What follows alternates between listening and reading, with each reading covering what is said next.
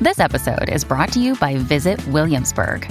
In Williamsburg, Virginia, there's never too much of a good thing. Whether you're a foodie, a golfer, a history buff, a shopaholic, an outdoor enthusiast, or a thrill seeker, you'll find what you came for here and more.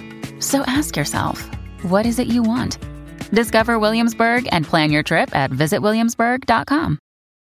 When you need mealtime inspiration, it's worth shopping Kroger, where you'll find over 30,000 mouthwatering choices that excite your inner foodie. And no matter what tasty choice you make, you'll enjoy our everyday low prices, plus extra ways to save, like digital coupons worth over $600 each week. You can also save up to $1 off per gallon at the pump with fuel points. More savings and more inspiring flavors make shopping Kroger worth it every time. Kroger, fresh for everyone. Fuel restrictions apply. Forever. Dog. Rose and Jamie are two best friends, and they love sex and the city. And they couldn't help but wonder do you love it too? Carrie, Samantha, Charlotte, Cosmos, Spreadsheets, so many dudes. Every single dude, all the dudes. And we couldn't help but wonder with Jamie Lee and Rose Cerno. I'm Jamie Lee. And I'm Rose Cerno. And this is Couldn't Help But Wonder. a podcast where we talk about sex in the city and how it relates to, To us. Hi, Bubba. Hi. Happy to see you. Fab to see you, as always. It's this is honestly this is how we hang This out. is, it's actually, it's getting to be a problem. we need to like, We don't have a take this relationship outside the friendship pod. outside of Yeah. this tiny studio. what if when we hang out It's so without sad. like a sound engineer, it's like really awkward. We're like, where's Don't know what to say. Skylar? Okay. honestly, if nobody's like chuckling in the background, I feel awkward. no, no. Our relationship can only survive when we have like, you know, People watching yeah, and we hearing. have spectators. um, James, Yes. who are you this week? Ooh. Um, well, I know that this applies to the next episode we're going to be covering, not today's episode, which is um, season two, episode 12, La Dolore Exqueeze. Squeeze me? God, your French is stunning. For a minute, I like closed my eyes and I was like, "Am I in gay Paris?" On the B A double L. okay, today I've had three sips of a latte and I'm feeling groovy. Wait, so yeah, okay, so today I am Carrie from the episode we're not covering today. Useful. Um, no, just that she goes to therapy in the next episode. That's not really a spoiler, it's just a fact. And I've been watching a lot of therapy television. I watched couples therapy you because think? you told What me do you to. think? I well, I well, I'll just say I. That's not the. I didn't stop there. I Okay. just want to clarify that, was the I- oh, I, beginning? went a I went a step further because it was such a pain in the ass for me to get Showtime anytime. Like it Oh. was a whole thing of like logging in. My password wasn't correct. Aw, I'm texting Jamie. Dan. He's at a bachelor party, literally in the middle of a field in Texas with no service, and I'm like wanting to watch the show that you recommended to me. It was such an undertaking that I was like, you know what? When I finish couples therapy, I have to watch more Showtime. Like we're staying on Showtime for a while to like make up for the time I spent Got trying it. to download it. Got it. So then I went into um, this show. It's similar to couples therapy. It's a docu series about polyamory. How is it? Uh, not good. not good. Um, it also has like a light, like a really unnecessary softcore element that the show. I'm sure that adds a lot for some viewers, but that's not Are people, why like, I making tuned in. out, you mean? Yeah, there's like some boobs and like yeah, Hands touching them? Yeah, and some like orgasm I noises. feel like I would like that. It's fine. It's just it's not why I'm tuning in. But the Sure. show, may, I just want to say You're reading the articles. well, that's how I felt when I was watching. I was like, "Oh, is this like Cat House? Like, that's not. I real. I'm being genuine. I would tell you if I was like, No, I think you're wanting honest to about watch your that. horn dogness. Exactly. I'm like, no, no, no. I just want like a good show. Like, I'm here for the story. I actually am here for the articles. Girl, you're amazing. Holy shit! I really was. So Look at you. anyways so uh, whatever so it's called i think it's called polyamory married and dating and it follows two different storylines there's one couple that's in like a dating triad and then then there's another couple who's married, and then they want to invite another polyamorous couple to come live with them. And I'm not interested in the dating couple. I, I just, I don't know what it is. I'm just like, you guys need to figure it out. Like, you've got some issues. It all, like, they're very annoyed because there's like a guy, one of the girls likes a guy outside of the triad and wants to like invite him in, but the rest of the group is like, no. And there's just part of me that's like, I don't know, like, y- maybe like you should break up the triad. Like, I don't, I'm just like five steps ahead of them where I'm like, I just feel like it's not functioning and you guys are really trying to make this work and it's just not. But I'm also trying to be sensitive and open minded. It's like sometimes it's a sinking ship, and people are like, "We hate each other, but maybe if we add a hot third, That's what You're it is. like, just get- Or a break hot up. fourth in this case. Right. It's like oh, maybe if we're both dating other people and then we Yeah. just sleep in the same bed and are on the same uh, housing paperwork. Well, I, I Housing bring paperwork? Yeah, I, I understand. I followed you. Okay, there you go. Uh, but okay, so then the married couple. So it's a married couple, and they they have these two lovers who are also married, and they invite them to come live in their back house. So now it's a four way that is living together. They have a son, so there's also a kid there. That all honestly seems like ch- called child so services. This is what I'm saying. Okay, I I did not feel that way, but I definitely was like, okay, the show. I just have to make this disclaimer because I think I would love for people, I would love for our listeners to watch the show. So like, What we is it could- called? So we 'cause can all no talk one's about it fucking together? Seen it, polyamory, and I believe it's called either dating and married or married and dating. Okay, guys, we all have to watch this Wait, so that we can but I have to tell you this. tell us. Okay. So, all right. So it's like the, whatever. They're in this four way. The way the show is edited, it is like these people only fuck and do not have jobs. And the reason I flag it is because I'm like, it does seem to take a lot of work to be in a four way successfully because it takes constant communication. It's like if you if anyone feels like an inkling of jealousy, you squash it right there. You're like, "Baby, what what are you feeling?" Like it's a lot of that and you're just like, I honestly think I have to be monogamous because it's efficient. Like that was what I took away. I was like, I bet that that I bet polyamory does satisfy something that I am not reaching in my monogamy, but I genuinely just don't have time for it. And that was the takeaway. And I don't know if that was the intended takeaway or like the bias that they were trying to feed their audience. So I'm in this place where no one has seen the show and I need to like talk to people who are polyamorous who have Oh, interesting. seen it. Like I'm Interesting. I'm like now on this sort of like psychological mission to get to the bottom of like the ups and downs of polyamory because I don't feel like the show so far is doing it justice. Interesting. Well, it's I making it look definitely- pretty bad actually. I definitely agree with you when I've met people who have a boyfriend or girlfriend or married and then are also dating because I'm like, I barely see my partner and also work and also see my friends. I don't Exactly. understand where there's room for Exactly. another. I think you just have no friends. well, I think that's why they invited them to come live with them because they're like, maybe this is the way that we see each other more and maintain jobs. but Also- so far, I'm like, they don't have jobs. Okay, I don't mean All to they come do from is fuck. my cis hetero straight please, I- white priv. I- and I also want to acknowledge that I know I am that person as well. But I just have to say, is it that they want another person or they just need a friend? Because have you ever tried just calling your friends and hanging out with your friends? I think, again, if I were only basing my knowledge on polyamory on this show, I would assume that if you make a friend, sex is on the table. That is the position. There's no like platonic does they don't seem to have that. It's all just like, oh yeah, we met Roxanne and what did you think of Roxanne, baby? It's all very like yeah, Roxanne's really cool, right? We like hanging out with Roxanne. Do we like like hanging out with Roxanne? You're like, why can't you just be friends with Roxanne? Like, They're, why like, does it have to missing the go there? friendship gene. They don't have friendship. You see them It's with their parenthood family and they're like, fucking. hey, mom, looking real good today. Filling out those khakis.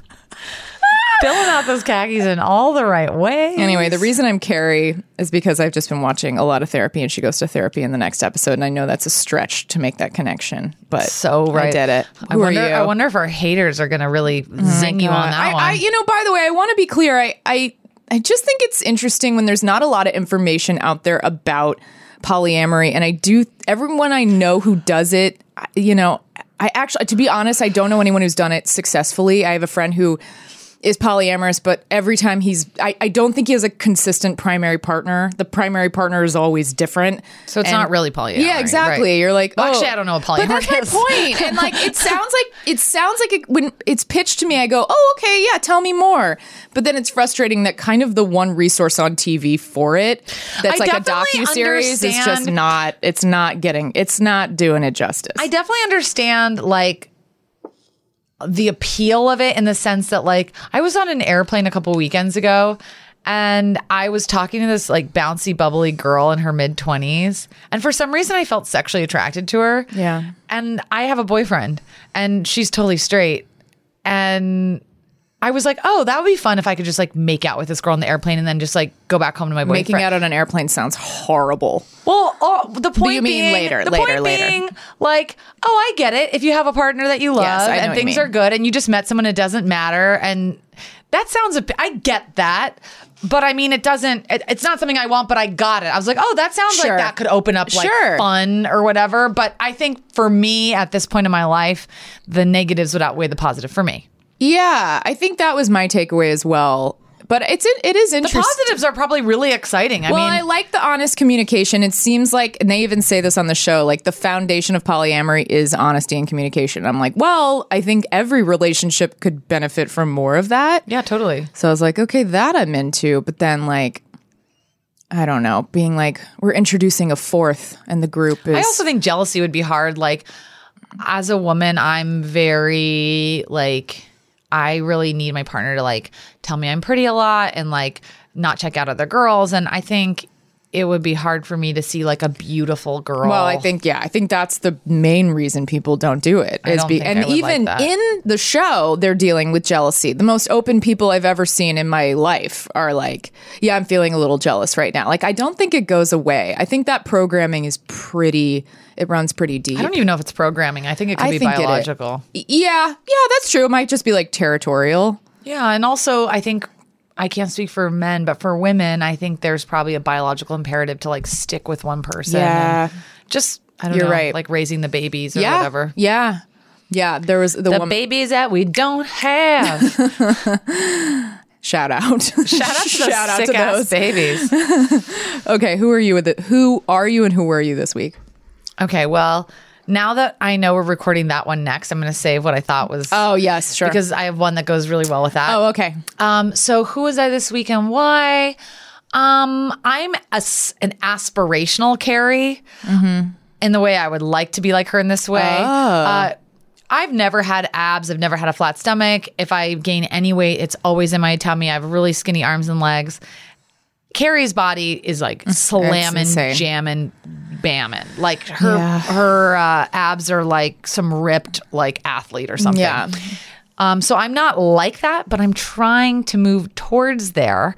Um, I have been eating really healthy lately and making a lot of food at home Nice. and realizing that like it's kind of changing my identity a little bit because my partner eats super super healthy. He um has diabetes and so Mm-hmm. like he basically just eats like salads and vegetables and like grilled like salmon with like very little salt. Like he eats Oh, wow. super Super healthy. clean, yeah. Yeah, and it's kind of affecting me. Sure. And I'm also because I want to like lose a couple lbs. Um, so I've started to like make like these giant delicious salads with like 500 ingredients, and it feels really good. But and I, I think the truth is that gluten and dairy makes me fat and also makes me bloated and also makes me tired. You know how I feel about this. You don't eat that stuff, right? Yeah. I, I eat dairy occasionally, but I haven't eaten gluten for um two and a half years now. Do you feel like amazing? Yes, it was ruining my life. Yeah, I think that it's starting to affect me, but the reason that it's like affecting my identity is I've been for my whole life I've been so into food as a hobby and like love going to restaurants and like love finding interesting places to eat and the truth is it really starts limiting that. And even once you Mm. You start feel that way even in LA? well, let me just say that when you start eating really clean and eating at home, and when I say clean, I don't mean not delicious. Like the salads I make are like amazing. Like I love them. But I just feel so good afterwards. And restaurant food kind of makes Well, you it's so much feel saltier. bad. Yeah. And That's like I think that's a very sort of classic signpost of like getting older. It's not that we can't handle it; it's that we don't want to handle it. But it we kinda don't bums want me out because I restaurants like the same way. culture. I mean, it was such a big part of what I like to do for fun, and I don't really drink. Right, I'm not like right, sober, right, but it's right, just right. not a big part of my life. Right. So I'm like, what do You I do? enjoy going to restaurants. Yeah. So Yeah, I know what you mean. am I into now? Yeah. I guess heroin.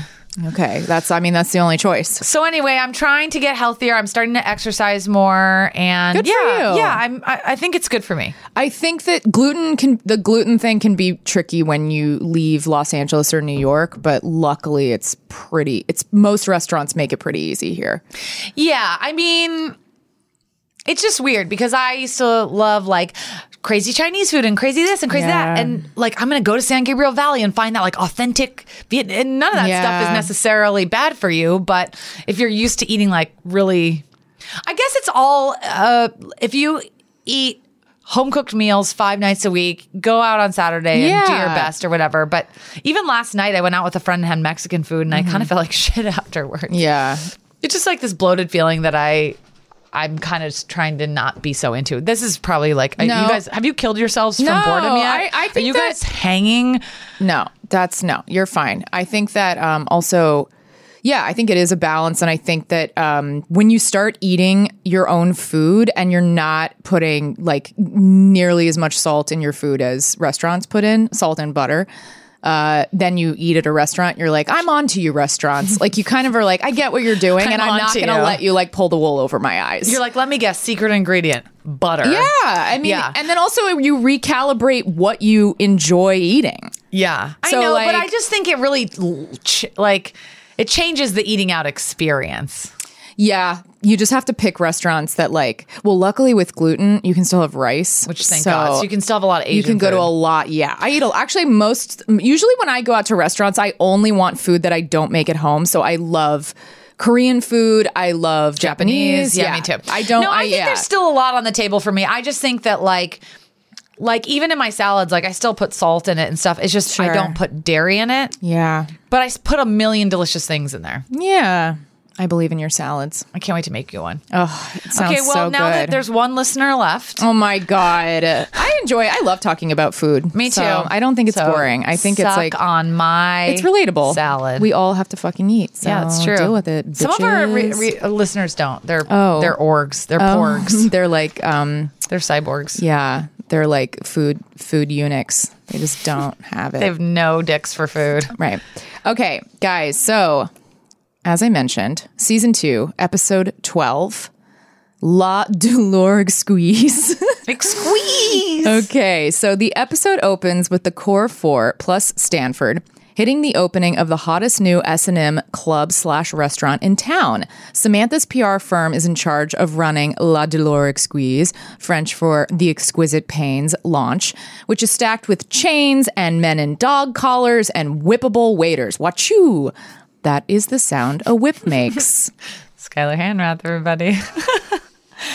when Carrie ducks out of the pleather palooza to see Big off to Paris for work, Samantha gives her a riding crop and a top hat. Also, her abs are on fire this episode. She doesn't even wear a full shirt. She shows up at his door looking like a steampunk dominatrix, and Big is into it. Meanwhile, Stanford, it turns out, has a fetish of his own. He's picking up dudes in chat rooms online, and he especially hits it off with someone called Big Tool for You. Charlotte reveals she's horny for something she can't talk about either. It's not a freaky sex thing, it's shoes, because Charlotte. When she spots a pair she just has to try on, she stops into a shop run by a man named Buster. Lucky for her, Buster loves feet, and Charlotte's a woman with two of them. He knocks a couple of hundred dollars off some sandals, and that is that. And Miranda hits it off with Jack, played by a very young Will Arnett, who looks kind of exactly the same and always is playing a sleazy guy. A guy who loves dry biographies as much as she does. Back with Carrie, Big drops a hell of a bomb on her. His Paris work trip isn't just going to be a week, he might be moving there for almost a year. Carrie naturally is hurt. I wanted to kill him. And he's standing there giving me the what's the big problem eyes. You know, I don't understand you. Like it's my problem. Okay, just calm down. There are ways to make this work. It's just seven months and you can go visit him in Paris and he can come back here. No, it's not about that. It's about the fact that I wasn't even a factor in his decision making process. Totally. Men do this all the time. Women walk around thinking we, and their version of we is me and my dick. Totally. I mean, just tell me what's going on. Is that too much to ask? Um, Carrie, I'm thinking about going to France for the rest of my life. Am I right? Totally. You know, one minute he's all over me, and the next minute he's pushing me away, and I just, I just cannot believe this is happening again. Yes, all right, calm down. There'll be no breaking of things. Why do I keep doing this to myself? I must be a masochist or something. That's when I first realized it. I was in an S&M relationship with Mr. Big. That is such a beautiful scene. I almost started crying. When she beats the table. Her voice is so beautiful for some reason. I love her speaking voice. Yeah, you're right. It's really beautiful. It is. It's really soothing. Yeah. It's like audiobook hot. It's totally audiobook hot. And that was a really real moment. Yeah. That was good acting. It was good acting. And I also feel like it's a big moment for Carrie. I mean, she has had these sort of little pops of self awareness with her relationship with Big. It's almost like every episode or every other episode of their relationship, she's always kind of like, there's a storm brewing inside her and it kind of comes out at Big. And then she kind of like apologizes for lashing out by having sex with him and moving on. And then it happens again. And this feels like the biggest moment of clarity for Carrie. Um, where she's really sort of like wholeheartedly taking in the dysfunction of her relationship. Yeah, I think that's true. I mean, Has anything like that ever happened to you where someone you were in a relationship with just like dropped a bomb? Yes. Yeah, When tell me. I was in my mid early 20s. I had a boyfriend in New York named Dominic. Oof, And that is like that's a Sex in the City boyfriend name. so funny. I've had so many art boyfriends. My current boyfriend's a painter. He was an artist. A boyfriend after that was a gallerist. I don't know why. But um yeah, Dominic was my boyfriend and we were happy and we were falling in love and um before we got together, he told me that he went to that he had like a German girlfriend or something or that wait, he- so wait, what's the timeline? This is before we were together. he bef- just was telling me when you were before friends. you Oh, oh, oh, sorry. just, like, Oh, telling he me was about his telling- I past. thought you were saying that before you got together, he told you that. This is how long have you guys been together at this point when he says maybe like this? three months. Got No, it. I already knew right when we got together. He's like, "Oh, before you, I was dating this German Got girl. it. Whatever." D- We were just Okay. explaining our past. Yeah, yeah, yeah. Then about three months in, he was like, "Oh, I'm going to Europe because he was being evicted from." his apartment and he's like and so Hmm. you know i'm gonna have a week off i'm just gonna like go to europe and i was like oh cool cool cool and he was like yeah i'm going to germany and this was my full boyfriend and then all of a sudden i was like wait I- What? wait and then i was like wait a minute i'm so sorry i was like you're not gonna like see that girl in germany are you Oh my god. my boyfriend Oh my god. and he goes, Well, I made the trip before I met you. Uh. And I kind of need to see. And I was like, Wait, so like the plan was you were just going to like fully go and be with it? Like he was so casual about it. And then he made me a drawing of like a circus. No. To, to, like be like, This is like what we're going through right now. Oh my god. Was it a good drawing? It was cool. but um, that was the most insane thing I've ever dealt with. Like Beating the table like Carrie. I wish I still had it. What if he becomes a famous If artist? that was an audition and you had one line and it, it's cool, I was like, the girl got the part. Like, that's the funniest way anyone has ever delivered the phrase, it's cool. Thank you. Well, basically, it reminds me of this just in the sense of like, you're going along, you think everything's fine, you like have a regular boyfriend. He's like, oh yeah, I'm just going to go on like a sex vacation with another girl. That's cool, right? And I was like, it's obviously not cool. And actually, years later, like years and years later, I was debating about doing a project about everyone I've ever broken up with and like asked like what they thought of it like years I later. love that. Yeah, and I That's like a high fidelity. yeah, That's when- kind of. Yeah. And he was like, he was like, I think there was a part of me, and I already knew this back then, but it was really validating to hear him say, like, I wasn't really ready to be in a relationship. So it was easier for me to destroy this thing that was real Yeah. for a fantasy that clearly couldn't work. No matter what my feelings were, she's a European. I live here. So it was just kind of my way of like exploding a real relationship Mm. for a fantasy that couldn't work. Yeah. Interesting. Yeah. So Just a quick sidebar about, you know, this whole thing of also like. he was like 24. Not to say that that's okay, but no, people but I, are, well, I you had, know. I had a feeling. I was like, Yeah, yeah, this yeah. feels like It was a young youthful thing. Yeah, yeah, behavior. yeah, Yes. totally. But that's what's so frustrating about Carrie and Big. It's like you're 40, like you're I in your know. mid 40s. it's Like, insane. quit acting like a 24 year old with a German fling. I'm sorry. I know. And it's also funny. We talked about this in the last episode, and I think it bears repeating is like Big's whole appeal is that he's so cool and he's so suave and wow, what a M A N. But it's like his behavior is not. It took me a adult- second to spell that. I was like, what does M A N spell? Oh, right. She said man. Okay. Yeah, it's just I'm like on a delay today. that's his whole thing is like the swagger, the confidence. But then when you really look at the behavior, it's like it's not adult behavior, it's child behavior. Yeah. So it kind of goes against. It's kind of like having a fantasy crush on somebody and then realizing it's just not what you think it is. Well, and also Carrie Carrie is a little I'm realizing, especially in this season, not so much in the later seasons, but she is very like New York is my playground. Like it's very just like sort of whimsical, dashing off, buying shoes. She's hardly ever working. She doesn't work. No, she, barely writes has a column. sentences a week. Yeah, I'm like, it's not really a column. It's like a broken column. It's like the Colosseum columns that are like chipping away. Like it's not fully erect. so like, I don't. Yeah, I just am. I just feel like she is. She's living in a fantasy. Her boyfriend is a fantasy, and this is kind of the moment where she's like, "Oh, I'm a real person, and I'm feeling real pain, the exquisite pain." Exquisite delure. Have you ever had somebody drop a bomb on you that was like a huge thing in a relationship that you're like, uh, I would have liked to know that? Yeah, I mean, probably it would it would be a breakup. Um, yeah, I went through a breakup where I really thought we were fine, and I was like fully blindsided when he like dumped me. I was like, wait, what? Like literally, Just like shocked. well, he had sent like.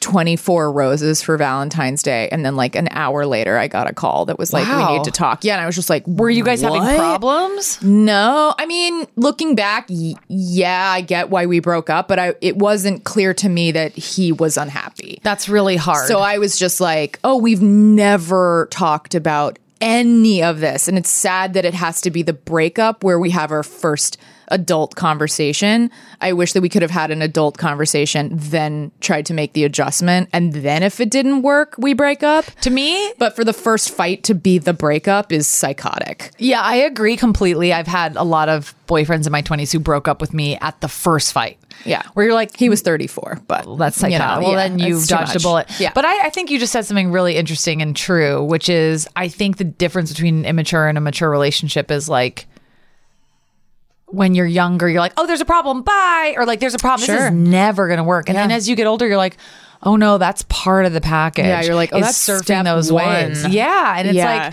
like getting over them. Um, yeah, it ca- it, that's that's why the term your first fight exists. It shouldn't be your first and your last fight. Obviously. That's just too crazy. Yeah, it, it, I really related to the scene of Carrie when she was like banging on the table because that was frustration at herself. Because I would say before my current partner, I. I I wouldn't say every single boyfriend I had or every guy I dated, but a large majority were very emotionally unavailable. And I'm not an idiot, but sometimes it takes a minute. Sometimes emotionally unavailable people don't present that right away. It takes three months or four months to realize that. But I had had such a pattern of that, and I relate it to Carrie banging on the table because I remember in therapy being like crying and just being like, "How am I making this mistake?" Again and again, what the fuck is wrong with me?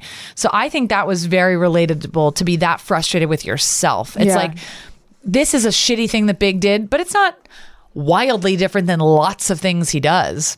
Oh yeah, no, it's fully in Fully in- line. yes. fully in line. It's just it's it's a heightening of the same problem. Right. And so I thought that was a really good scene because it wasn't her frustrated big, it was her frustrated herself. herself. Being like and, and also Kind like of the first time she's really taken accountability for this for this relationship. Yes, that's a good point. And and I think it was Jenny Bix who wrote this episode, but it, it was Jenny Bix. Jenny Bix. I do Jenny that every Bix, time. please come on the show. I'll have to email her again. We got to email her. but um it was great writing for her to say i realized i was in an s&m relationship because how relatable is that for every man or woman who's been in a relationship that Mm. So smart. you love them but it's literally a knife in your Yeah. chest i mean eh, most people have been in a relationship like that I had this thought of like when you're it's I don't even know how to articulate this. It's like everything like okay, so you whatever, you're born and you have a lot of firsts. It's like first step, first words, everything's firsts.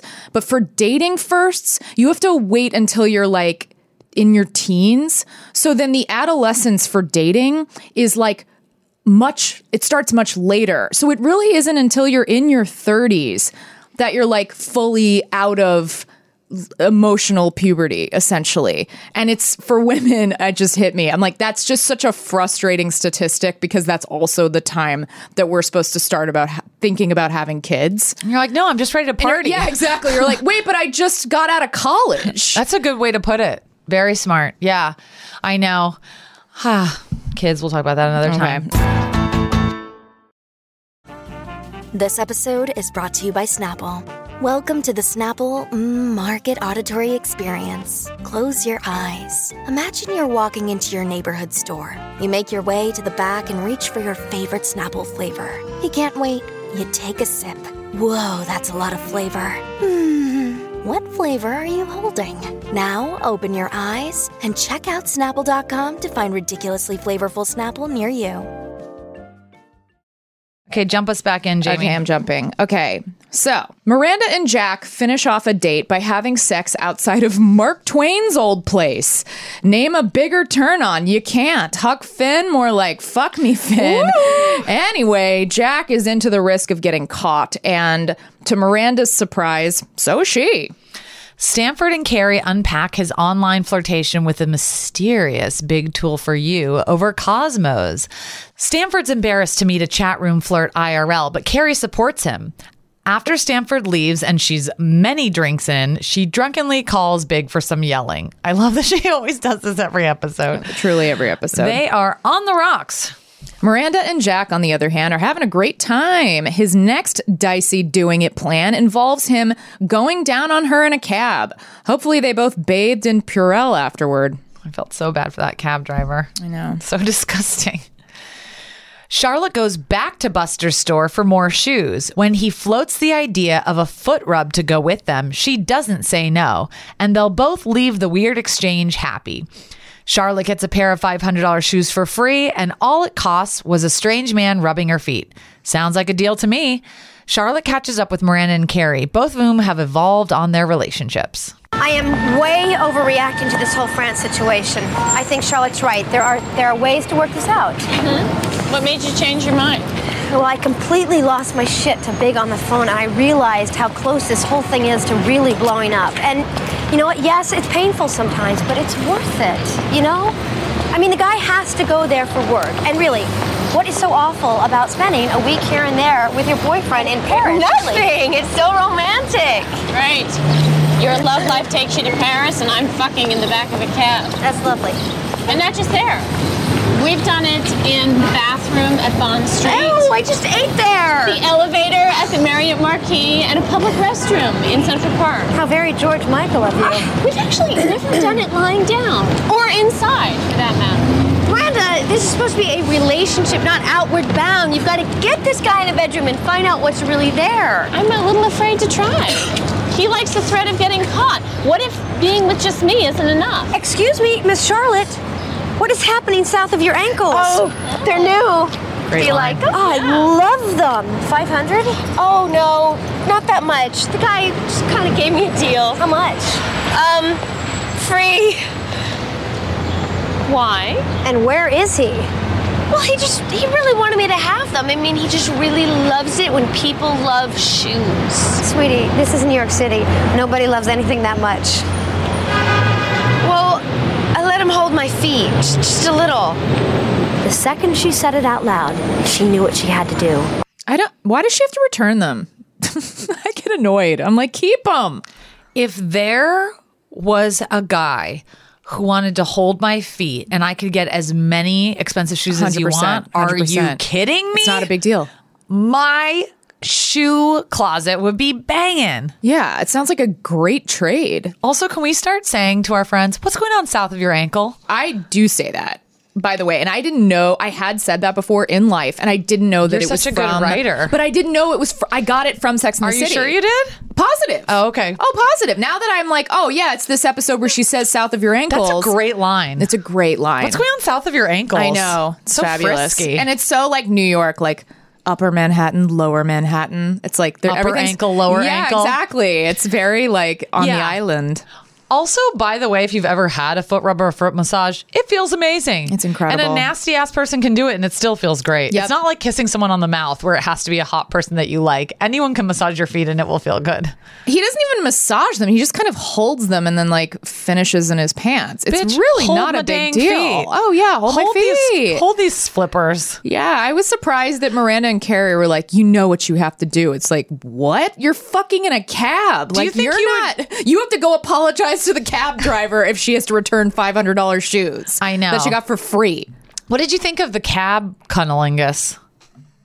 Um, Did you think that was hot? Yeah, I've made out in cabs before. It definitely is hot if you're. Dr- I mean, I've only done it drunk. I've never been sober. and Bone I've- I've sober done- at two I- in the afternoon. Yeah, and I've also never like wanted to fuck in a cab. I just don't understand the appeal of like having sex in a moving. It must be vehicle. so awful to be So a cab uncomforta- driver. Yeah, it's Pay all your disgusting. life savings for a cab, and Yeah. some nasty white people are just like Yeah. putting their musk all over it. Yeah.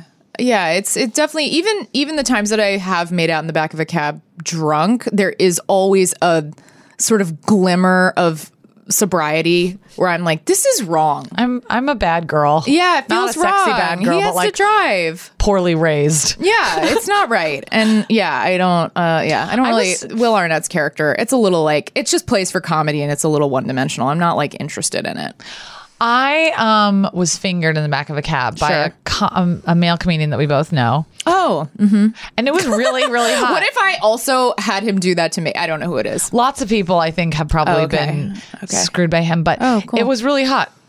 Okay, yeah. I personally find public stuff, not like actually public stuff, but kind of public stuff, extremely hot. Hmm. I had a boyfriend in New York, and we went to an art opening in this uh, Governor's Island Mm. thing, and there were all these little tiny houses all over Governor's Island, Yeah. and you walk through, and it was really popular. It was like this very busy art show, Yeah. and I opened a closet and pushed God. him in, and went down on him, and we could hear people everywhere, all around us, and that was very hot. I also like like movie theater stuff and like handies and like places like that. I agree. Movie theaters don't feel public to me though, but you're right. They I are like stuff technically. that like it's not appropriate. yeah. not I don't think I would do like a corridor in like a Corridor. street. Isn't that Oh. where they're like making out in the middle of like yeah. Miranda and him are Yes, yes. outside Mark Twain's place. Yes. at Yeah, but first. that's Yeah, like a yeah. public street. Sure. Yeah. Yeah, yeah. I don't think I'm quite as into that, but I totally get. Um, not every time. It's not like that's how I must have sex. But if I'm somewhere, I think it's fun to have a frisky moment. Yeah, and also in New York, it's very conducive to that. You can Anywhere. ease- well, more in New York. I think Yeah, I you're guess so. constantly around people. That's true. So I think it's even more of a reminder of like, oh, this is taboo. Do you find that stuff hot? I don't not find it hot. Have you done stuff like that? Yeah. Well, I'm trying to think. Like probably more like when I was like a teenager, just because I was like, this is crazy. We're crazy. But I don't know that I have that as much now, where I'm like gonna shove Dan in a closet at a party. Dan's like, what are you doing? Go with it, baby. But if I did, I like I get it. Yeah, I get it. It makes total sense. I mean, I remember me and a college boyfriend went to the ocean at night to have sex on the beach, and we were so excited about our like sexy plan. Mm-hmm. Yeah. and we got there and it was Freezing. like freezing. There was like sand in my whole body, Sure. and then there was like a group of guys watching us. I was like, okay, this this is over. Let's go back to our bed. Yeah. we tried. There's but a I- reason people have sex in bed. It is comfortable. True, but I do think little mystery things like like oh we're at this restaurant and like like my uh, a different boyfriend went down on me on my birthday at this like Czechoslovakian like Oh. banquet hall and then we Uh-huh. like went to this like abandoned room and that was Oh, super that's fun. fun. yeah I like There is little frisky something- dangerous There things is like something that. really hot about. I love the idea of like being at like a wedding or um, some kind of like banquet hall event and like sort of like winding through like the parts of That's the what I'm church you're saying. not supposed That's what to I'm see. saying. That part I get. Yeah, that part That's I what get. I'm saying. Another thing I think that's important to talk about from this clip. It's also really relatable. I'm sure many of our listeners have this form of communication. I think excuse me, unless you're in therapy or you've read a lot of self help books or for some crazy psycho miracle, your parents are great communicators, ha ha ha. Then probably what you do is you keep your feelings to yourself. You wait until you're extremely angry, you get drunk, and then you say what's really on your mind in a really unskillful, hurtful way. I think that's probably what, I don't know, 90% of people do. And that is certainly what Carrie does. I think the scene is interesting because she's like, you know what, Paris isn't that bad. You know, maybe it's okay that he goes. And the reason she's saying that is because she feels guilty about the way she expressed herself, but the content of what she said was true. Yeah. I, it, it's hurtful to me that you would consider this thing without telling me. When were you planning on telling me? Do I factor myself in? That's Yeah. all valid stuff. Yeah. But when you yell at someone, make threats, present things when you're drunk, it really delegitimizes your know. very real feelings. Yeah. And so it's kind of unfortunate that Carrie is so bad. I mean, good for the show because it gives us something to talk about, but bad if it was a real person because um, the way you present your feelings are sometimes even more important than the actual feelings. Mm. And you can have something very legit to say, but if you say it in a explosive, destructive, aggressive way, no one's going to be able to hear it. Yes. And it actually turns them off even more. Yeah. So that's kind of unfortunate because now, because she feels guilty about the way she did it, she's instead of saying, you know what, I think I have a, an anger communication problem and I need to modulate the way I think, she's like, oh no, my actual thoughts were incorrect. It's like, no, no, no, your thoughts were correct. Yeah, and it's also like she the way he springs huge milestone information on her, the only way you are going to react is poorly. Yeah. Because he does put her on the defensive in this relationship constantly. So it's But like people are not responsible for your behavior. You can spring something on in somebody. a perfect world, sure. but if you're in a close relationship with someone and they tell you something painful, yeah. I'm not saying you should No. react. Right, I know what you're saying. But you can't always control your reaction. And I think that in this case, she had a reason to react. I know. I'm just saying. I think that she's now backtracking and going, "Hey, Paris is not bad." What if Totally. I-" And I don't think she's backtracking the actual thing. I think she feels bad about the way, The way she she reacted, and presented so now it, she's yeah. like, "Maybe I'm wrong." And it's like you're not wrong about the your content. boyfriend of a year. Yes. You're wrong about The Hey, I approach. need to. Yeah, Yeah. That's just my two cents. No, it's great. I think that's a really good point. I mean, I yeah, I just find this so frustrating. I find it really frustrating. And I think this episode's really well written cuz it's the perfect it's it actually is the perfect situation where you could see both sides where it's like my boyfriend's going to Paris, everything's fucked. But then there is the like my boyfriend's going to Paris, maybe I'll visit him there. Like there is this kind of like I would be devastated. Yeah, but I love that it's one of those things that does sound romantic. Yeah, like oh, maybe I'll move and to the Paris. fact that Charlotte is like, I don't know, like, yeah, enjoy it. It's like you sh- you could rationalize being excited about it, but Carrie is smart enough in this relationship to know what this actually means. Like she's already gone five steps beyond Paris. It doesn't matter where he's going; it's what it represents and him needing to put an ocean between them. Yeah, yeah, yeah, exactly. Because I mean, in a healthy relationship, your partner could be like, "Hey, I got this opportunity to go to Paris. Like, how do you feel about that? Would you want to come?" exactly. Like, There's no conversation. He's Yeah. always just like springing what he's doing on her. he's totally fucked up. Yeah. Bounces back, James. Okay, I'm in it. So Charlotte tries to return the ill gotten shoes to Buster, but he can't take them back since she's walked in them. She doesn't want them thrown away, and to get out of their bizarre jam, he hits her with the foot fetishist's trade. If she tries on even more shoes, then she can keep the original pair. They then have a montage in which there's no getting around it. He comes. And true to his word, she gets the shoes. Congrats, Charlotte. And Congrats on busting in your pants, Buster. Great actor. That guy was so funny. Oh my god, is that? It's James Urbaniak. That's what I thought. Yeah, he's, really excellent. funny. He's great. I love him. Also, like th- that's some mad skills to come in your pants without even touching yourself or any. And he- His he like actually- eye rolling is It was like he's an- going for it. It was like an with the acting immaculate choices. orgasm. Like Yeah. he, truly, there was no friction. He just he just made it happen. I know. It's also he Incredible thinks her. It's so skill. funny. Is it- that was a very. Sometimes in the show, there's some very slapstick elements, and I, think always this appreciate happened- them. I have a feeling this happened to somebody because I don't know where you would. come up with this shit. Yeah, this is a little like, huh?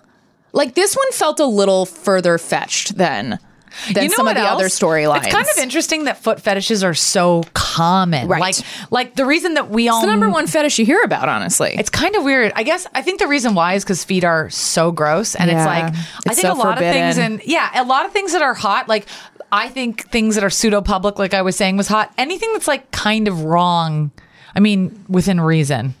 yeah. Not, not like No, I know what you mean. murdering and then like. like- Yeah, I've like got a fucking murder dead fetish. body. Like it's Yeah. wrong. That's why I like it. right, right, right. I don't do that, guys. Okay. Carrie shows up to Biggs, ready to mend bridges and welcome him back from Paris, complete with a greasy bag of McDonald's. Unfortunately, Carrie's apology gets interrupted when Biggs says he doesn't want Carrie moving to Paris for him. I mean, it's so hurtful. This, of course, destroys her. But you'd be moving to Paris for yourself, right? Mm. Yeah, obviously. I mean, don't move for me. Well, why would I move to Paris if it wasn't for you? No, I'm just saying, I don't want you to uproot your life and expect anything. He's so fucking shit. I am such an idiot! What the fuck? I'm running around town in a beret, buying your greasy food, and you don't even care if I'm in your light. Would you uh, calm down? No, you know what? I am I am so tired of calming down. Look, I have to be in a relationship where if I have to go to Paris, I have to go to Paris. Fine, go to Paris, and then what happens to us next year when you decide you just have to go to Brazil? This isn't about us. This is about work. no, this isn't about work. This is about us getting closer and you getting so freaked out that you have to put an ocean between us. I don't want to talk about this anymore. Such good writing. Why is it so hard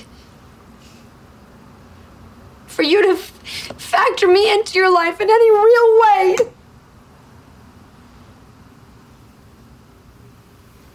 I guess old habits die hard. Well, maybe I can't do this anymore. I understand. So, So callous. Yeah, I bet you do. Did she win a million? You said you loved me. I do. And why does it hurt so fucking much? Did she win Emmy after Emmy for this? I mean, she should. It's don't so know. painful to listen to. He's also just so clinical when he's like, I understand that. You're just like, So offensive. this isn't a job interview. Well, not only that, She's you pouring would- her heart out. You would hope if you say to somebody like, "I," you know, I guess we have to break up for them to be sad about it. He knows by saying, "Okay," that that's just he knows that that's just a way to hurt her. He doesn't actually feel that way. You think he wants to hurt her? Of course, Why do you think he wants to hurt her? because he has. It's like people like Big. There's so many men like that, and there's probably plenty of women like that too. But when people, I mean, uh, we've talked about it, but Big has avoidant. He's uh, has avoidant attachment style, and because just because people seem like they're not affected doesn't mean they're not. It actually is even worse in a way because it means they're so detached Mm. from their feelings, and th- it's so painful for them to get close to people that they they have to just it's very painful just in another way and it can come off as cool and callous Mm. and and not caring but i think it's almost like people like that are like if i go there it opens up stuff that is so s- like Ah, see what you're saying. terrifying for Yeah. me so it comes off as really cool as a cuke but that's not how a person like that is feeling Yeah. It- that person is like bubbling inside Yeah. it's just that since we don't get to see it, if you're in a relationship with that person, it's hurtful Uh-huh. Yeah. because you don't see the pain because Mm. people like that keep it really, really close. You know? Yeah. Yeah. uh, What do you think about this scene? it's pretty bleak. Um, yeah, I mean, it's interesting because you're saying that he doesn't go there, but I was surprised. I was surprised that Big said, um, wait, what was the line of self awareness? I'm, I'm forgetting now. Uh, he has one line. Oh, Old there's habits old die habits die hard. I was like, even that for Big, I was like, He knows he's surprised being- he knows right. that. Like, it's the first time he's ever just kind of been like, I'm fucked up. Yeah. Um, cause he kind of does like we've talked about a hundred times. He's usually gaslighting, right? And being like, I don't know, this is on you, babe. This is on you. Like Right. it's always on Carrie, and that's why she's flailing is because she's like, I'm not crazy, right? You're making me crazy, and you Right. have to have some. You have to shoulder some of the responsibility here Yeah. for my feelings because they're not all just me in my head being a psycho. Yeah. So, yeah, I thought that was like at least the slightest nugget of validation in his, you know, cold hearted way. Yeah, I think so. And I also think that, like, we've talked a lot that about, a lot about this particular thing today and in the last episode is about how immature he is Yes. because for a 40-year-old man to say I have a girlfriend for a year you can move to where I am but don't expect anything the idea that that people should not have expectations in Yeah, oh my relationships God, a hundred percent. extremely it's a fantasy that Yeah. doesn't make sense Totally. if you have a friendship, you expect things. If I have a If you have friend, any interpersonal relationship, if you have there's a work expectations. relationship, Absolutely. It's it's so narcissistic and self centered to think y- I can enjoy you and you can enjoy me, but don't ask me for shit. Anything. Yeah. That is a very toxic, self centered person. And I've definitely dated people like that Same. where it's like, don't ask me for things. Yeah, we're allowed to like have sex and have fun and like joke around Right. and have go to fun restaurants, but don't ask me for I'm allowed to anything. like take up your time, but you can't request anything in return. That's just wild. Yeah. And you know what? Women and men need to point it out. It's you know, there's something really insane about avoidant attachment people is that they make you feel like you're super cuckoo and needy and it's like that's a magic trick because you are incapable of anything. That's what's embarrassing. Yeah. Mm-hmm. Not that I'm so needy or I'm asking for so much. It's embarrassing that you're 40 and that after a year of being in love with someone, you're saying, well, don't expect anything. Well, then why are we dating? We're not 16. If we were 16, I we're wouldn't also expect anything. we're also not dating openly. We're committed. Like they're in a committed monogamous relationship, and they've both acknowledged that at this point. So telling someone not to expect anything is psychotic. Yeah, I don't. I don't understand Big's parameters either because he definitely likes. I guess it, it's starting to dawn on me that Big's need for Carrie comes from a place of like he likes the stability and the convenience of Carrie, and Carrie is constantly inconvenienced by Big. So in a way, he's getting this sort of like 7-Eleven relationship that he can like dip in and out of. But then for Carrie, she's working overtime to keep the 7-Eleven open. This metaphor has gone wild. I love it. I'm not But- totally following, but I think it's cool. Yeah. I love it. Yeah, it's just painful to, to, to hear. And you know what else? I mean, as somebody who's been Carrie and been in stuff like that, people like Carrie that have been in relationships like Big. Yeah. As easy as it is to just be like, Big's a, a monster, it also takes two to tango. Totally. And continuing to be with somebody who shows you ad nauseum that that they will never prioritize you, that they will never make you feel special. That is an S and M relationship, and that's fulfilling some weird past trauma. That's that's also you coming back to get punched in the face again. Yeah. Not to put victim blaming on this, but like Carrie's Carrie's a participant in this relationship that to be fair to Big, he has never shown any other side. So it's a none of this is surprising. It's disappointing and shitty, but this is completely, as you said, in line with his character. Yeah, I was thinking about because I've been watching a lot of Succession, another fabulous HBO show. Yeah. And it's interesting to me this notion of people who have all the money in the world, the one percenters. I think that's big. I can't fully tell. We haven't discussed like it, yeah. his income fully, but it's he's in that zone, I would say. And uh Yeah, and it's interesting that like money does not buy class. Like he's kind of trashy, I think. His his behavior is trashy. I think He's that's really trash true. in an expensive Armani floor length coat. That's for sure true. Yeah. Yeah, I agree with you. Um, we're in agreement. Yeah. Okay. Well, we next see Stanford at his late night underwear party, ready to meet up with his own Mr. Big, Mr. Big Tool for You. He cautiously embraces the no clothes rule when a guy at the club spots his French underwear. They're very chic, and he and Stanford hit it off. Okay, before we go on, can we just pause for this moment? Sure. I don't mean to sound judgmental, but the guy that Please. hits on him is like significantly cuter than him. Did you feel like not to be like bring up the Lena Dunham Patrick Wilson episode or something? Did Mm-hmm. you feel that that guy hitting on him was realistic? In real life, that would happen. Yeah, I Do- think do you? so. Yeah, well, yes and no. I know what you're saying because I had a Not to I- be a fucking bitch no, about no, it. no. I, I, I, I think it, whatever the choice was in the writing, it was intentional. There was something intentional there. Um, there was definitely like an ugly. I mean, I, I don't find I'm not calling Stanford ugly. There was an ugly duckling sort of metaphor happening here, um, where like Stanford essentially like blossoms in talking to this guy, and like that was sort of the point. Becomes cuter, kind of. Yeah, like the fact that Stanford's kind of like being painted again by the writers. I'm not saying this about him. He's being painted as this like schlub in a midst of like abs and Hotties, pecs yeah. and shoulders and backs. Um, so I think that that was the point, and I don't think it's unrealistic. I think that this guy finds Stanford to be his type, Right, Which, because- mu- and again, I don't. Also, just want to say, I don't like. It feels like a commentary on gay culture that I am not fully aware of. Well, here's the thing. Um, Stanford, if you're listening to this pod, you you probably you hopefully know what we're talking about, but just in case you don't know, you know, he's bald. He has a perfectly fine body. He's not overweight in any way, but he's not ripped like those insane Chelsea gay standards or West Right, Hollywood which gay they standards. touch upon a lot with Stanford throughout the series. Yeah, and I think our gay listeners, our gay male listeners, probably understand and can relate, not necessarily to Stanford, but just to the idea that the mainstream gay club culture can be extremely judgmental and the bodies are Cutthroat. hard to compete with. Totally. And it just is like the truth of the matter is Stanford is a regular looking guy, completely normal in a sea of guys who are like in impeccable shape, perfect bodies, and a very perfect body blonde hair guy comes up to him and hits on him.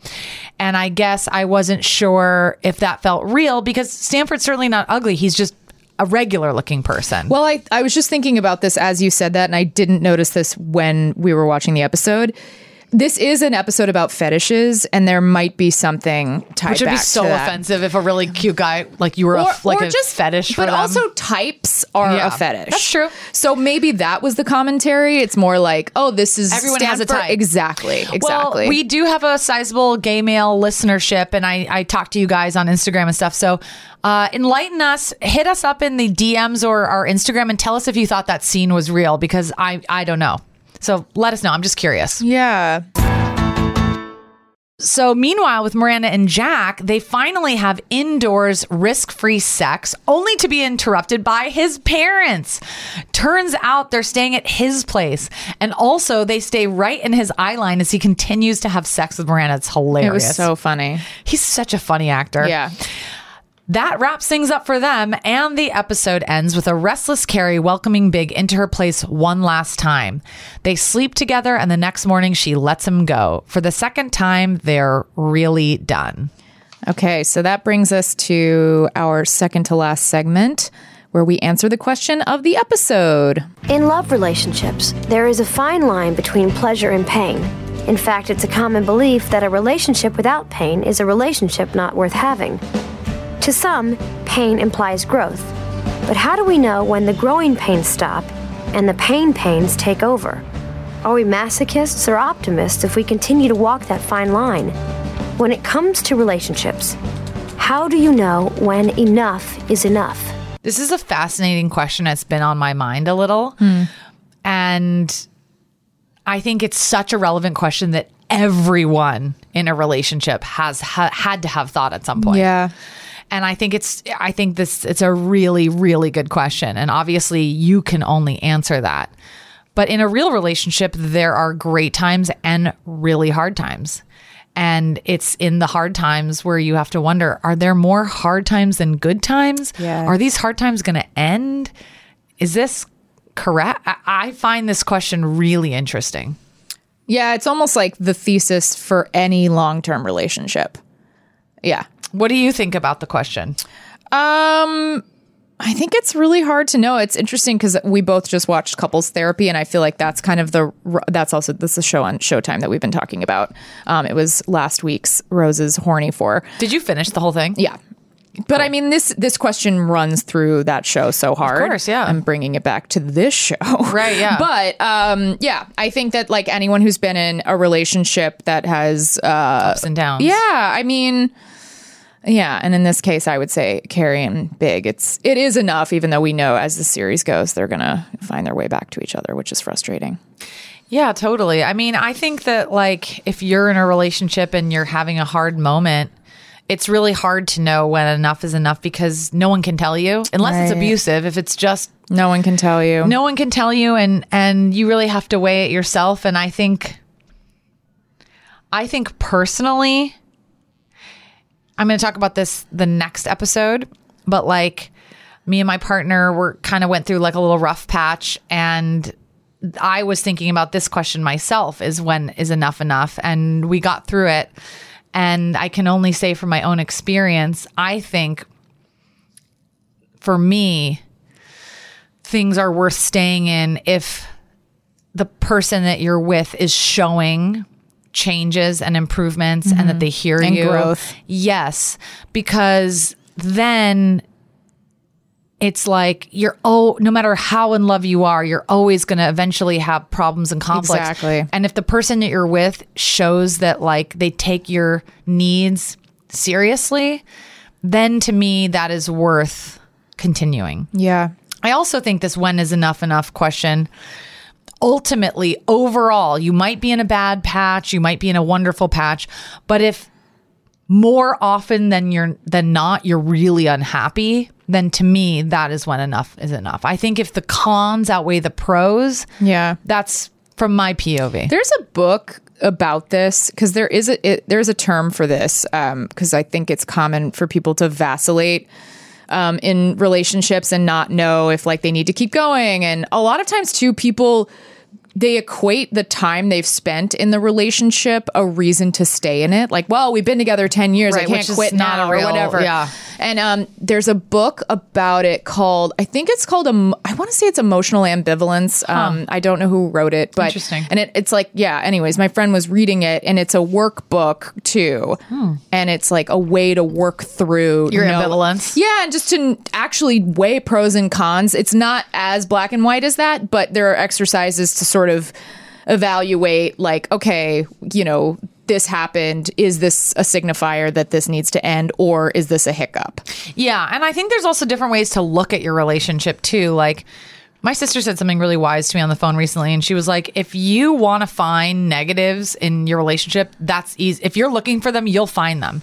Yeah, they It call is- it like building a case. Yeah. You can build anyone can build a case. Yeah, and she's like, part of it is also, and she's in a very happy marriage. Uh, but anyone can just be like, you know, everybody has flaws, and so it's easy to just bear into them if that's what you're Totally. looking for. And sometimes it's a perspective shift, just like you can look at your own life and just focus on all the things you don't have, or you can look at all the things that are going great. You can do the same in a person. Mhm. Not to say that you should be with them or not, but like, you know, there there are also ways if you decide to make things work to try and focus on the things you do get, you know? Yeah, it's so tricky too because I think a lot of people there's a lot of like m- I don't even know how to word this. It's almost like people find merit in enduring pain. Yes. Tying it back to this episode. true. Like, oh yeah, like that's, you know, relationships, they're hard work. Like it takes work, you know, it's a business as much as it is a partnership, all Right. this stuff. And you're like, yeah, sure, it's all those things, but at a certain point, like, are you using those paradigms to justify your pain? Like, are, you're not gonna win an award at the end of this if you stick it out. Like, Yeah. who are you doing it for? Yes, and you can talk to people who've been in really long relationships who are like, Yeah, sure, we have problems, but uh, overall, I'm very happy. Exactly. That's you know? the thing. It's Yeah. like sometimes it's not Yeah, if that it's- complicated. Yes. And I think people want to believe like, yeah, it's complicated. It's, you know, that's the narrative that they're running. Is like, yeah, it's hard. It's That's hard true. work. And it's like, That's sure, it is work, but depends on if you're in a patch or not. Are you happy? Like that's what it comes down to is are you happy? Yes, I think so, It but- actually can be quite simple. Yes, but I also think even healthy couples can go through an unhappy patch. And Yes. it's like, oh, I, by the way, I'm not saying you don't go through rough patches. Right. I'm saying overall, though, it's like if you in your soul, macro, yeah. Are you like, are you guys connected and gonna get through it? Yeah. That's why I think that with someone like Big, I think the problems that he displays are problems that show to me it's worth breaking up instead of staying together because when there are problems, there's no sense of like, you know what, you're right. I think I should probably change or how can I make this better? It's all like take it or leave it. This is what it Totally. is. I And- know. and and she keeps th- convincing herself she can take it. So it's just this loop that's never improving. Yeah, and they don't say it explicitly on the show, but there is this air of like he has the money, he holds the power. Yeah. And I think that it it does contribute to him having the attitude you're talking about, which is this like take it or leave it. He is in a place of power over her where he's like, I give you a good life, essentially. Like, Which- even though they don't live together, but that's Yeah. kind of the vibe of like, I give you sex, I give you dinners, I hold you. Like, what Yeah. more do you want? And she's like, I just want you to be more emotionally connected and vulnerable and Yeah. like afraid to take risks with me. Yeah, totally. Yeah. Anyways, okay. So, Sex in the City is obviously a very horny show. We end each episode by sharing what we're currently horny for. Rose, what you horny for right now? What am I horny for right now? I have to bring it back to you because I have to think of mine. Okay. Um, What are you horny for right now? I'm horny for this store that I just bought a bunch of shit from. Um, it's called Number Six. It's N O Oh. period six, Love and it's that a great store. boutique in New York. Um, kind of in like no man's land, like Soho, but like not the center of Soho. Anyways, they have really beautiful clothes, and they specialize in making these like awesome clogs and clog boots for the winter. And uh, yeah, I just I love everything they sell, and it's like a bunch of very small sort of boutique designers, and whoever their retail buyer is just does a great job of like picking out really not just pretty clothing, but like really interesting and artistic. okay, well, I'm horny for my boyfriend. Great. Because he met my whole family at Rosh Oh, Hashanah. And he did so well. And it's like scary and hard to meet people's families. Yeah. And like, he was super nice to my mom, super nice to my grandma. Everyone loved him. oh, that's so sweet. Yeah, he did. Is a- he Jewish? Oh no, no. Oh, okay. I didn't know. I didn't know. He is so intensely not Jewish. Okay, beautiful. Uh, he's Catholic. uh Uh-huh. I he, I don't think he doesn't believe in it anymore. But he was totally raised Catholic. He's Yeah. Polish Catholic. Oh, okay. Um, he didn't even know what a Jap was. When I was like, "Oh, I'm so Jappy," he thought I was like being like racist against Japanese Oh my people. I God. was like, "Jewish American princess, bitch, get used to it." Right, Your you're like, girlfriend I'm is being racist against my people. Yes, God. exactly. So um, I'm horny that he just did such a good job, and um, Chachi bit him on the face. Are you serious? And there was blood. you didn't tell me that. Because it was small, but like Chachi's like really badly behaved now. Oh no, I didn't know that there was face biting though. He bit his face and Lee took it like a Jesus champ. We had to pull like Christ. fucking hydrogen peroxide on his face. So anyway, Oh Chachi, no. Oh. I know. My mom took him to school for the first time. Okay, is that good? Dog school, I think so. Oh, dog school. Yeah. Oh, okay, good, good, Yeah, good. he's I going thought to- you he meant started- brought him to where she works. No. and I was like, I told "Don't my do that." mom, I was like, I have friends who've dropped their dogs off to get trained because I was Yeah, like, he I needs did that. training. I was like, but then they told me that like nothing changed. It was just a ton of money. I think I told you that. We did that with Dennis. Yeah, it's We hilarious. dropped him off for two weeks, and we came got back. him. We got literally no. do- They, they the dogs are great with the trainers, But then it's like, but you. then with you, they they know that you are going to love them unconditionally. Well, that's why my mom is going to the school where she has to learn these things. good. That's but anyway, good. back to horny for. I'm horny for Lee because um, meeting people's parents is scary, and he did it with grace and panache. great. Mm-hmm. And that concludes our episode. Thank you guys for listening. We love you. Love Bye. ya. Thanks for listening to Couldn't Help But Wonder. Follow us on Twitter and Instagram at CHBWPod and follow my co host Rose Cerno on Insta and Twitter at Rose Cerno. And please follow my co host Jamie at Really Jamie Lee on Instagram and at The Jamie Lee on Twitter. And please rate, review, subscribe to our show on iTunes, Stitcher, or your favorite podcast app if you're nasty. It helps us, it helps you, it helps everyone. nasty. Bye. Bye. Forever. This has been a Forever Dog production. Executive produced by Brett Boehm, Joe Cilio, and Alex Ramsey, and mastered by Anna Rubinova. For more original podcasts, please visit foreverdogpodcast.com and subscribe to our shows on Apple, Spotify, or wherever you get your podcasts. Keep up with the latest Forever Dog news by following us on Twitter and Instagram at Forever Dog Team and liking our page on Facebook.